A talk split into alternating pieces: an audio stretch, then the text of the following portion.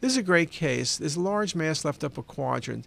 And the truth is, I can't say it wasn't coming off the spleen because it's involving the spleen, but it's homogeneous. It has some enhancement. You see it on the axial and coronal view.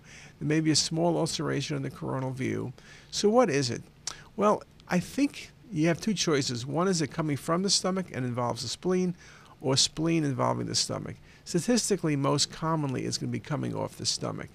It's not lymphoma, though lymphoma can be large, bulky lesions, but it's so exophytic that would be unusual.